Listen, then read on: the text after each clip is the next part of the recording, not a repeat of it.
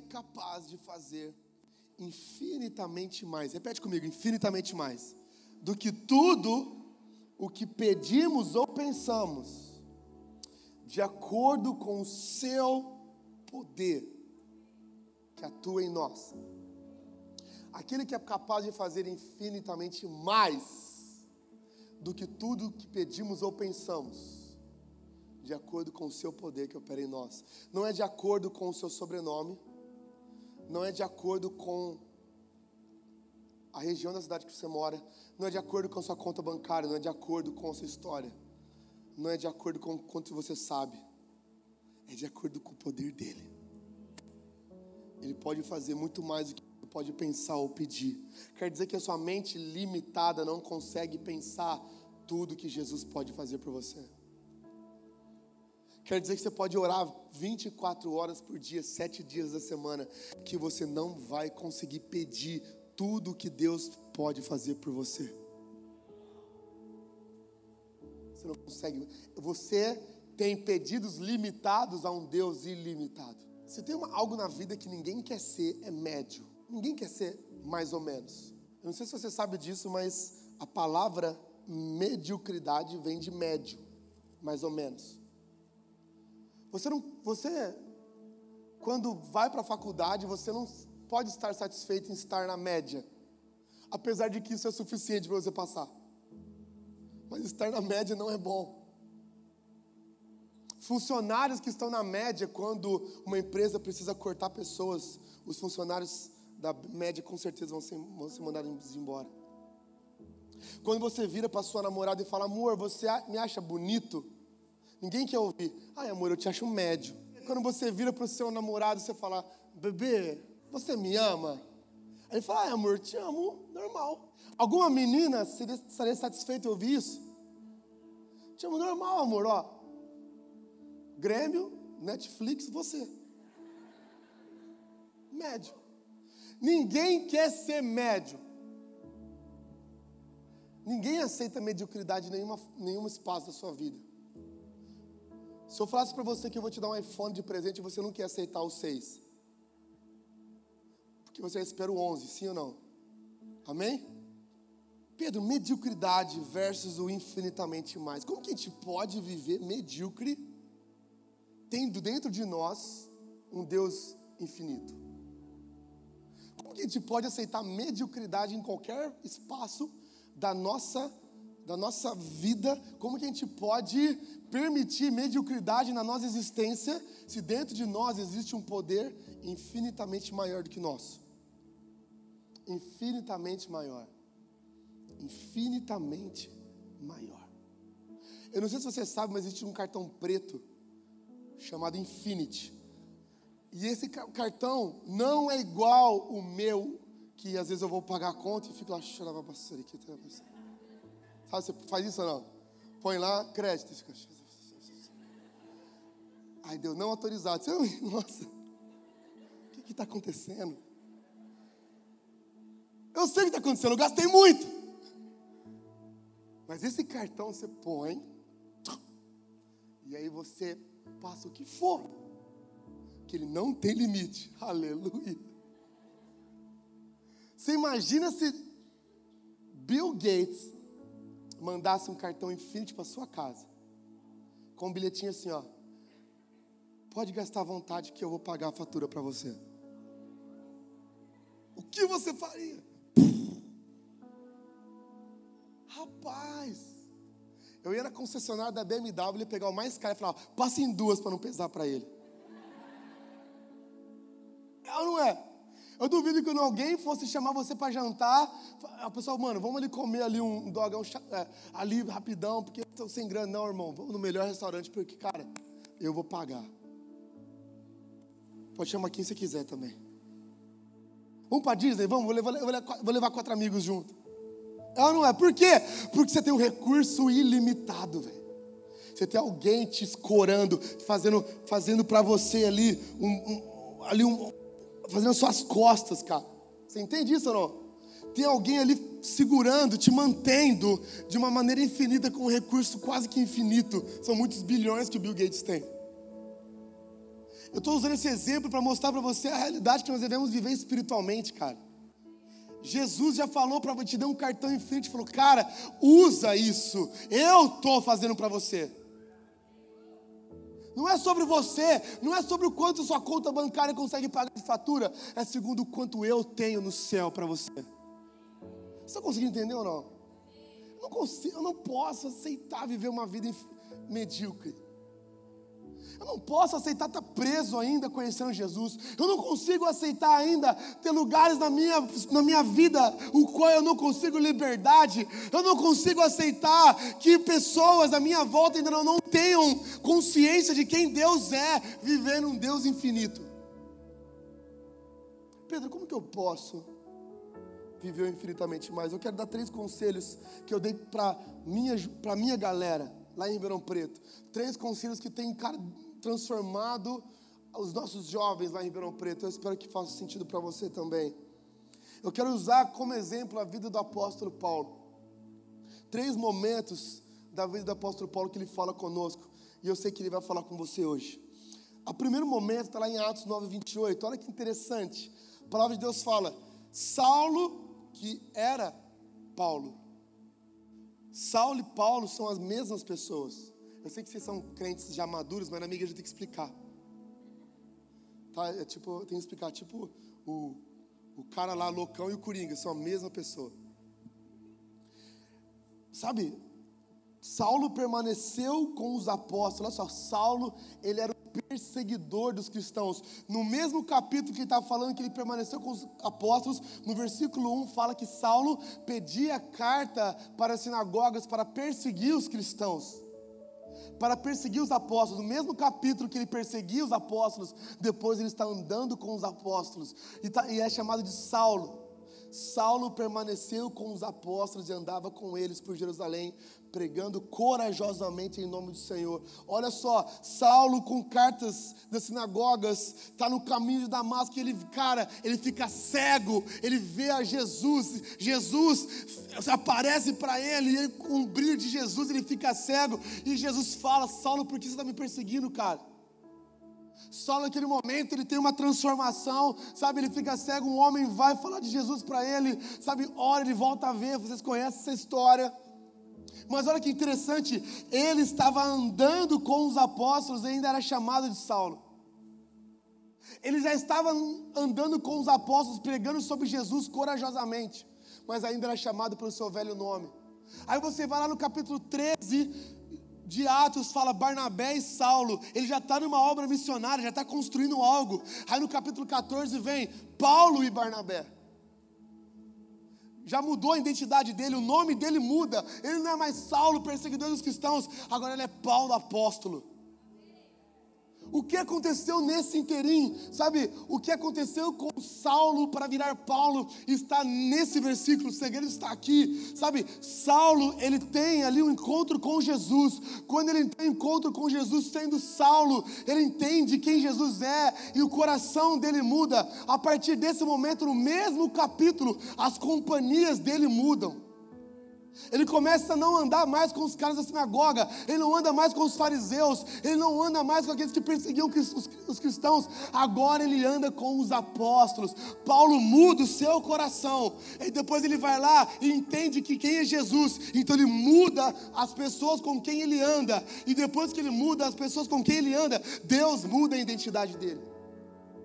Sabe por quê? Porque quem você é está muito ligado com quem as pessoas que você anda nós, nós não damos o real valor para quantas pessoas que estão ao nosso redor nos influenciam.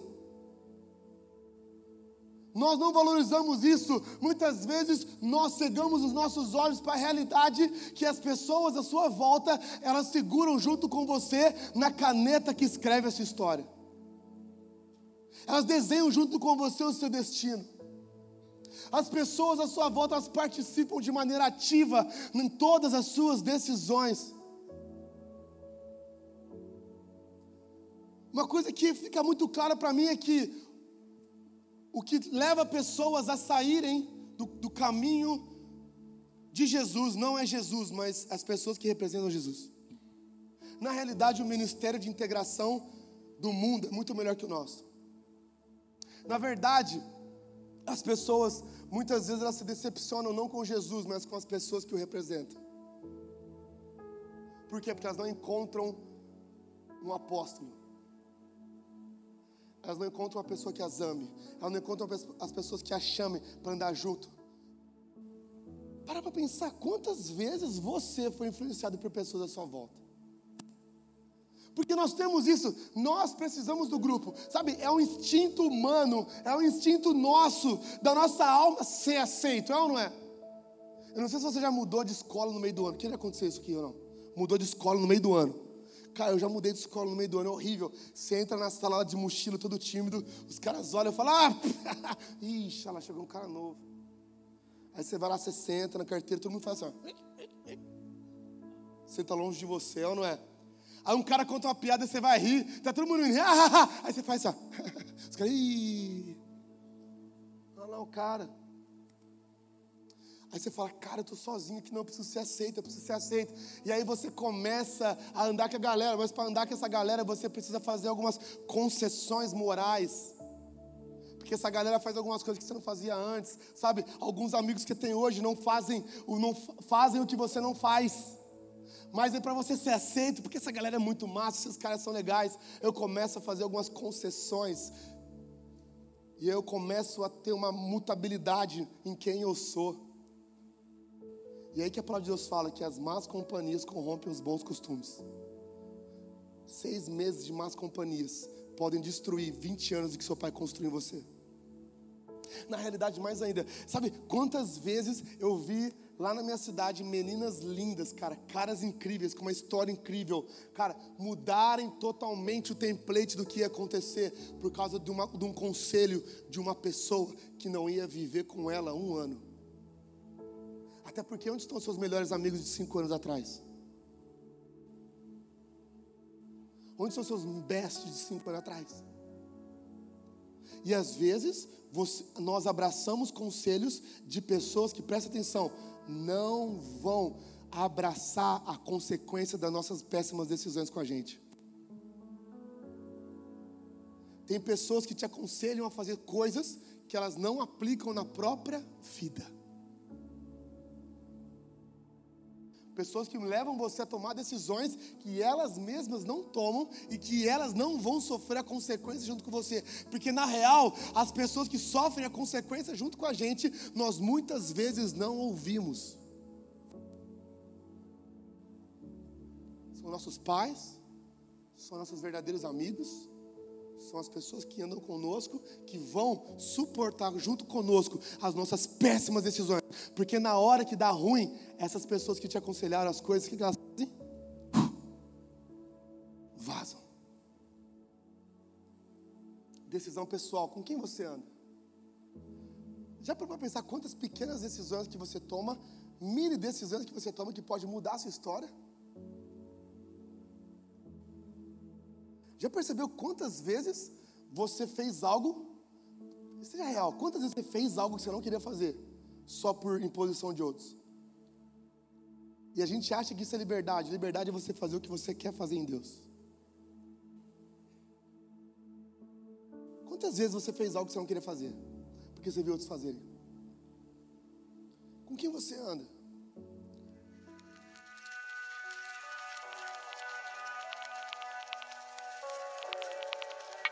Um amigo meu, cara, que me ligou uma vez e falou: Mano, e aí, beleza, beleza, irmão? Vamos pra igreja hoje, sabadão? Não, mano. Era solteiro também. Não, mano, hoje eu tô mal, cara. Eu vou numa baladinha ali no pagode, já combinei com uma galera. Não, beleza, eu tô indo aí. Aí eu cheguei lá, ele lá com o secador. Uh, roupona, já tava tocando catinguelê. E lá, não, é hoje e tal. falei, nossa, tá bonito, mano. É tal. Beleza, então. Ô, oh, tô indo pra igreja, hein? Falei, não, beleza. 30 minutos ele me liga, mano, você viu a chave do meu carro? Vi, tá no meu bolso, mano. Tô aqui na igreja, cola aqui. Ô mulher, vem pra cá, irmão, senão eu vou jogar no vaso. Aí ele foi, irmão. Jesus pegou ele no final e tava aqui, ó. Ô Pedrão, glória a Deus, mano. Quase que eu fui, já lá, lá. Ei, quero te ver no céu, mano. Quero te ver no céu. Porque para te empurrar para o inferno junto tem um monte. Não mude o seu destino por ninguém, porque Jesus já comprou um destino para você. Ei, mas ele é muito meu brother. A gente cresceu junto, a gente é padrinho. Né? Irmão, nenhuma amizade terrena pode custar sua amizade eterna, velho. Jesus que pagou o preço de verdade por você. Começa a crer de verdade que ele é seu melhor amigo. E que ele vai te conectar de maneira poderosa com pessoas que querem ver você vivendo infinitamente mais. Sai da mediocridade, cara. Ei!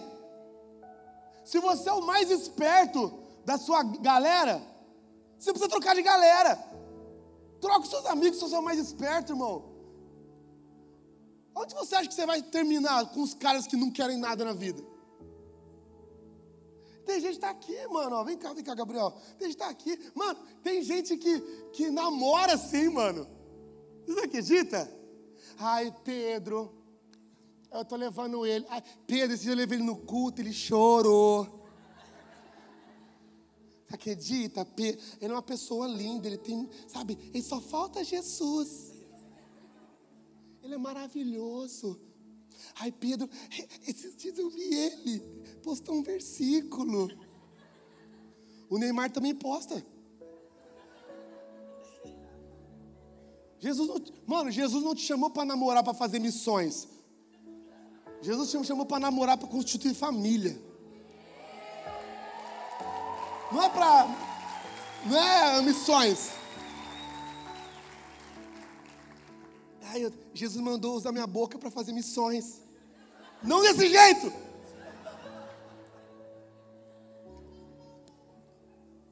Cara, se liga. Ei, começa, pense em Jonas. Você conhece a história de Jonas? Jonas no barco. Jonas vai para Nínive. O que, que ele faz? Para Tarsis. Para Deus foi quem pegou o primeiro barco, irmão. Primeiro barco que foi. Para onde que é esse barco? Tarsis. Bora. Tô dentro. Veio a tempestade. E a tempestade não era para aquele barco. Aquela tempestade era para quem? Para Jonas, mano. Ei. Eita glória. Olha só. Tem gente que tá igual Jonas no barco, dormindo, irmão. Normalmente as pessoas que causam as confusões, quando a parada pega, o que, que ele faz? Ah, vou dormir o dono daquele barco, ele jogou os bens para fora do barco, ele começou a jogar tudo para o barco aliviar, até eles entenderem que o problema da tempestade era Jonas. Aquele homem chegou para Jonas e falou assim: O que você fez para o seu Deus? Jonas falou: Não, a culpa é minha. Eles pegam Jonas e jogam para fora do barco. O que acontece na tempestade? O que acontece? Para, porque a tempestade era para Jonas. Quantas pessoas estão no seu barco que não deveriam estar? E você está vivendo uma tempestade que está tá achando que é por causa de você, mas não é por causa de você. Tem gente, mano, que não atrai tempestade, mano. Na minha igreja, aqui não deve ter, porque vocês são muito santos. Mas na minha igreja, mano, tem cara que eu, a gente chama de vendaval. Olha o vendaval vindo aí. Foi vendaval na vida daquela, daquela, daquele ali. Vem aí, vão, sai do vendaval. Ei, para, cara. Comece a entender que as pessoas com que você se conecta, elas fazem muito sentido na sua espiritualidade. Quantas vezes uma palavra de um amigo te elevou? Quantas vezes um uma pessoa te deu uma palavra de Deus que elevou você? Quantas vezes você compartilhou seu coração com alguém que tirou a sua fé também? Gente, para para pensar. Sansão perdeu tudo porque ele deitou no colo errado. Se tivesse deitado no colo certo, tava lindão, Sansão, as criancinhas correndo cabeluda. Mano, Sansão perdeu tudo. Por quê? Deitou no colo de Dalila. Vocês não comem. Gente, eu vou precisar de muito mais tempo que isso aqui. Não, você está tirando. Vocês aguentam mais só 20 minutinhos? Cuidado com as suas amizades. Cuidado com quem você anda. Eu sei o que vocês estão fazendo aí com o celular. Você pode dar um follow mesmo. É isso. Bloqueia. Por favor, nunca mais fala comigo. Bloque. A segunda coisa é seja maduro. Seja maduro. Lá na, lá na central eu já coloquei uma caixa para os caras deixarem o TT na porta da igreja. Deixar a chupeta na porta da igreja. Deixar a fralda lá. Falei, eu sei que sua mãe te colocou uma fralda e você tem 30 anos, mas coloque sua fralda lá agora. Porque aqui é, aqui você precisa ser maduro. Aqui, menina, você precisa ser madura. 1 Coríntios 13, 11. Todo mundo usa 1 Coríntios 13 para dar cantada, né?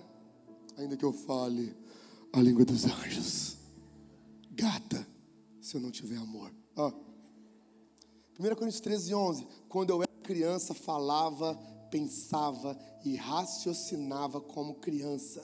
Mas quando me tornei homem, deixei para trás as coisas de criança. Qual o seu nível de maturidade hoje? Hoje, hoje, hoje. Porque você conhece muito o nível de maturidade de alguém pelo que a pessoa pede, por como a pessoa se porta. O seu nível de maturidade ele fica explícito na sua maneira de pensar, falar e raciocinar, como Paulo disse. O jeito que você fala, eu não estou falando de você, não é Gugu Dadá, o que você expressa, a maneira que você pensa, como você reage, raciocina, deixa explícito a sua maturidade. E a gente fala pouco sobre maturidade na igreja. A gente fala muito pouco sobre a gente, a gente se, a gente se expressa muito como filhos. A gente se coloca muito como filhos. Ai, o meu pai, papai, ah, papai, papaizinho. É legal isso, é muito importante. Mas sabe, Deus, ele não quer ser seu pai para te colocar num balanço e ficar te empurrando. Porque você já não é mais criança. Ou seu pai pega você e leva você te, no, no, balanço para te dar um pirulito. E... Alguém faz isso aqui? Ai, Pedro, eu faço. Desculpa, mas te ofender. Mas como, que você, qual, como é hoje o seu relacionamento com o seu pai? Fala muito sobre quem você é, a sua maturidade. Sabe, Deus ele não, Deus, Deus ele não quer apenas uma multidão de filhos. Presta atenção nisso. Se Deus só quer uma multidão de filhos, então Deus não quer muitas gerações. Deus ele quer uma multidão de pais. Você conseguiram entender ou não? Deus quer uma multidão de pessoas maduras. Porque quando você é maduro, você se torna pai. Ei, para de ser. A gente precisa deixar de ser imaturo, de se portar como criança. A gente fala muito em nome de Jesus, em nome de Jesus, vamos fazer isso em nome de Jesus, e a gente usa isso como se fosse, sabe, uma macumba gospel. Tem gente que acha que isso é um Ctrl-C, Ctrl-V, que tudo que você colocou o nome de Jesus vai acontecer. Tem cara que usa isso, tipo, ah, passa lá no, na, no apartamento, esse apartamento vai ser meu em nome de Jesus. Esse carro vai ser meu em nome de Jesus. Se você não estudar, você não vai ser seu, não. Tem cara que fala para a menina, ó, seguinte, eu estou orando com você, a gente vai namorar em nome de Jesus. A menina, não, mas eu nem gosto de você. Sim, mas eu já falei em nome de Jesus, então. Vou te apresentar para meu pai, para minha mãe, vamos lá. Não, por favor, não. Eu falei em nome de Jesus acha que é um cheque em branco, mano. Eu tenho uma filhinha de 5 anos, Maria Júlia, e você pai de novo também agora. Ah, ah, ah, ah. Seu Benjamin. E a minha filhinha é demais. Eu já falei dela aqui, eu acho que algumas vezes já. Mano, ela é zica, velho. Ela é zica, é uma menina cheia de Espírito Santo, velho. Pensa uma menina cheia de Espírito Santo. E às vezes ela fez um ato profético na minha casa. Ela pegou azeite e jogou no sofá inteiro, Senhor. Deus, nós declaramos esse lugar de Senhor. Maravilhosa. Saudades. Por mais que eu ame a minha filha, eu não posso chegar para ela e falar, sua filha, ah, vai lá no banco pro papai e conversa com a gerente sobre isso, por favor. Faz sentido isso ou não? Minha filha tem cinco anos. Ela está aprendendo o abecedário ainda. Ela, escreve, ela não sabe escrever xícara ainda, que não chegou no X. Faz sentido ou não? Fala, filha, vai resolver, vai nessa reunião para mim, por favor? Não faz porque ela é criança. Agora, quantas vezes o meu pai, que também é meu chefe, me falou assim: ó, por favor, eu não posso ir numa reunião, vá lá por mim. esteja naquela reunião por mim, por favor. E aí eu vou lá, coloco minha melhor roupa, entro na reunião, falo, tudo bom, gente? O pastor Paulo não pôde estar na reunião, mas eu sou Pedro e eu vim representando o pastor Paulo, por quê? Eu tenho capacidade de representar o pastor Paulo, porque eu sei o que o pastor Paulo quer, eu sei o que o pastor Paulo quer defender, eu entendo o que o pastor Paulo pensa e eu sei o que o pastor Paulo quer alcançar. Então eu posso falar em nome do pastor Paulo. Eu estou aqui em nome do Paulo porque eu entendo quem é o Paulo. Eu sei o que ele quer e o que ele pode fazer. Então eu tenho capacidade de representá-lo. Vocês conseguiram entender ou não? Crianças não podem ter herança. Crianças não podem ter governo. Agora, você só tem autoridade para usar o nome de Jesus se você entende o que, que Jesus quer. Seja maduro. Olha só, em Mateus 10, 16, Jesus fala. Olha que interessante, Jesus fala assim, eu amo, amo esse texto. Presta atenção nisso, vai ser massa. Ó, ouçam, eu os envio como ovelhas no meio dos lobos. Jesus, mano, você imagina Jesus falando do reino dele. Isso aí, Jesus, isso aí, Jesus. Aí Jesus fala: Olha só, eu vos envio. E Pedro e João, xarababaçou isso, vamos lá. Eu vos envio como ovelhas no meio dos lobos. hum.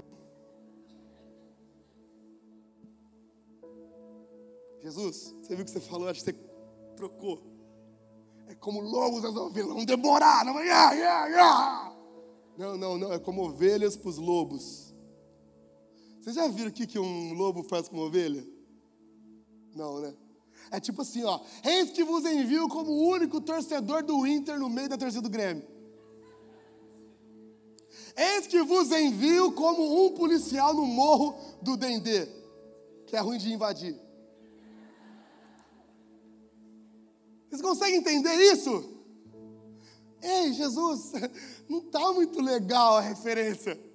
A gente está com um pouco de medo. Não ficou legal, acho que ninguém vai querer ir.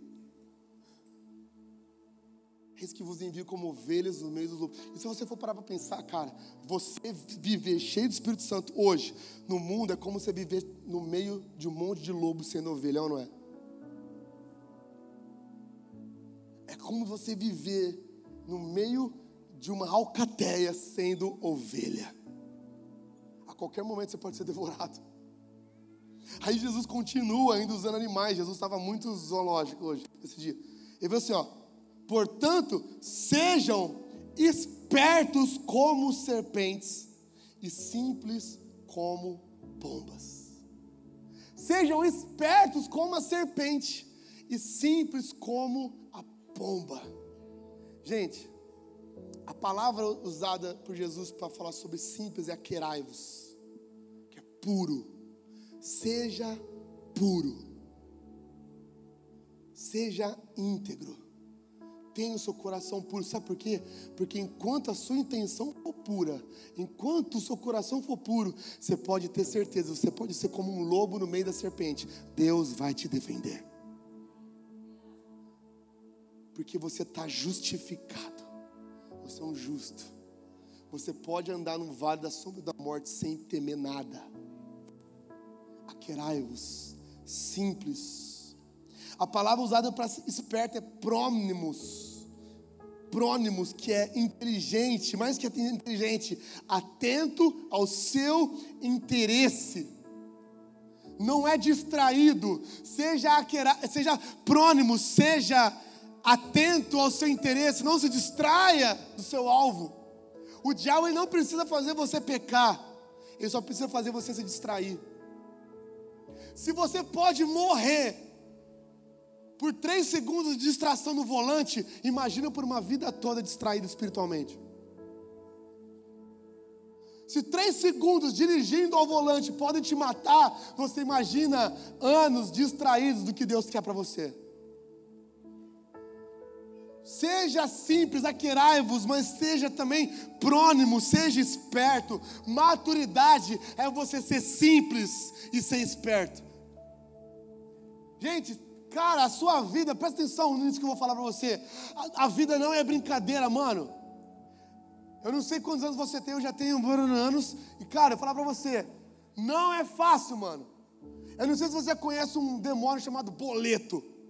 Ah, velho. Não tem como fugir dele, irmão. Ele não é amarrado nem com jejum e oração, é só pagando. Ei, não é fácil. Para. Cara, começa a entender que seu pai, sua mãe, por mais que eles te amem, eles não vão cuidar de você para sempre. Um dia você vai ter que ser por você mesmo, mano. Como que vai ser esse dia? Começa a ser maduro, começa a ser intencional, começa a andar em maturidade para Deus fazer coisas grandes na sua vida, amém? A última coisa, ande segundo uma direção divina. A nossa geração tem um problema, a gente acha que a gente sabe o que fazer. A gente tem o Google, hã? Google é maravilhoso. O Google pode estar uma roda conversando sobre qualquer assunto, você não sabe nada. Você fala, é verdade, verdade. Ah, esse assunto, esse assunto, esse assunto. É então, mas se você ficar sabendo que. Você sabe isso também ou não? Só eu. Droga. A gente sabe pouco sobre tudo, cara. E a gente muitas vezes sabe, sabe, acha que sabe para onde a gente vai, o que vai fazer. A gente acha que a gente já tem, ah, eu tenho um track da minha vida pronto. Eu sei onde eu vou estar daqui a 10, 15, 20 anos. Mano, se você não sabe se você vai respirar nos próximos 5 minutos, mano. Você não sabe, irmão. A gente precisa andar segundo uma direção divina, cara. Você precisa andar segundo um propósito divino. Sabe, essa história, essa história que está lá em Atos 16, 6, quando Paulo ele ia para um lugar pregar, aí Deus o impediu, o Espírito de Deus o impediu. Depois ele vai pregar para outro lugar, e aí o Espírito de Jesus o impede de pregar. É algo que Deus nos manda fazer. Era o chamado de Paulo. Aí ele vai dormir, ele sonha com o homem da Macedônia, e ele entende que era para ele ir para Macedônia. Aí ele foi, deu certo. Quantas vezes existem bloqueios no seu caminho? Presta atenção nisso. Quantas vezes existem barreiras no seu sonho e no seu caminho e você está achando que é o diabo? Você está aí, está amarrado, aí diabo, inimigo. Na verdade é Deus, irmão, está te pondo uma barreira, porque muitas vezes vai precisar mudar a rota. Deus muitas vezes fala assim, ó, cara, vira para a esquerda, vira para a direita. Vocês têm Waze aqui ou não? Quem tem Waze? Vocês dirigem aqui. Tem... O Waze é maravilhoso, gente. O homem que fez o Waze é cheio de Deus. Eu uso o Waze até em Ribeirão Preto. Para ir para o shopping eu uso o Waze. Eu entro no carro, minha esposa fala: Amor, o Waze. Para ir para o shopping. Eu falei: É, amor. Se eu estou com o Waze, amor, olha só. Eu posso, eu sei o caminho para o shopping. Mas o Waze, ele me avisa se tem um acidente. O Waze me avisa do engarrafamento. Ex me avisa se tem um bloqueio policial. Eu ando certinho, tá? Só para avisar. Mas ele me avisa. Ele me faz chegar melhor aonde eu quero chegar. Ei, o Espírito Santo é o seu ex. Ele sabe onde você quer chegar e ele quer te dar muito mais, infinitamente mais. Agora, se você só quer andar pelo que você consegue, você vai chegar no seu objetivo. Se você andar infinitamente mais, você vai chegar no objetivo de Deus.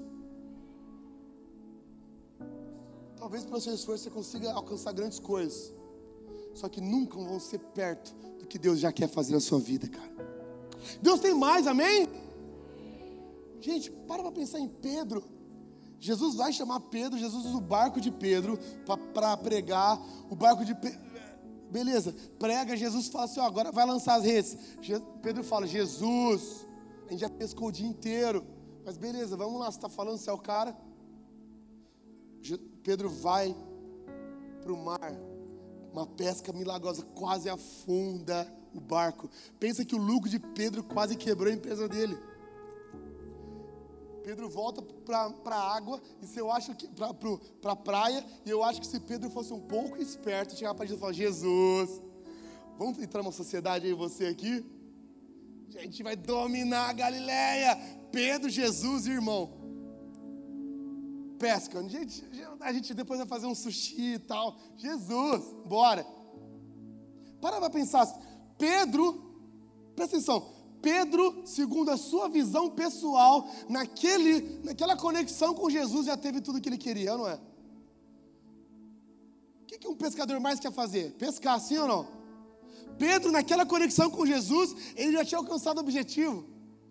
Aí Jesus vira para Pedro e fala: Pedro, deixa esse barco aí, cara. Eu não quero fazer você pescar mais peixe, eu vou te fazer pescador de homens, Pedro. Peixe tem um valor, homens têm um valor muito maior. Peixe tem um valor, homens têm um valor muito maior. Ei, Pedro, ah, você acha que eu quero que você seja um grande empresário aqui? Pedro, você acha que eu quero que você domine o mar da Galileia pescando? Ei, Pedro, mesmo que você fosse o maior empresário daqui nesse lugar, o seu nome ia durar por duas ou três gerações. Eu quero eternizar o seu nome na minha escritura, Pedro. Pedro, o que eu tenho para você não é pesca, não. O que eu tenho para você é você liderar o maior, a maior coisa que existe na história da humanidade, a minha igreja. Pedro, larga esse barco, eu tenho coisas maiores para você, cara. Gente, por favor, olha, para de olhar segundo o seu olhar limitado para um Deus que tem infinitamente mais.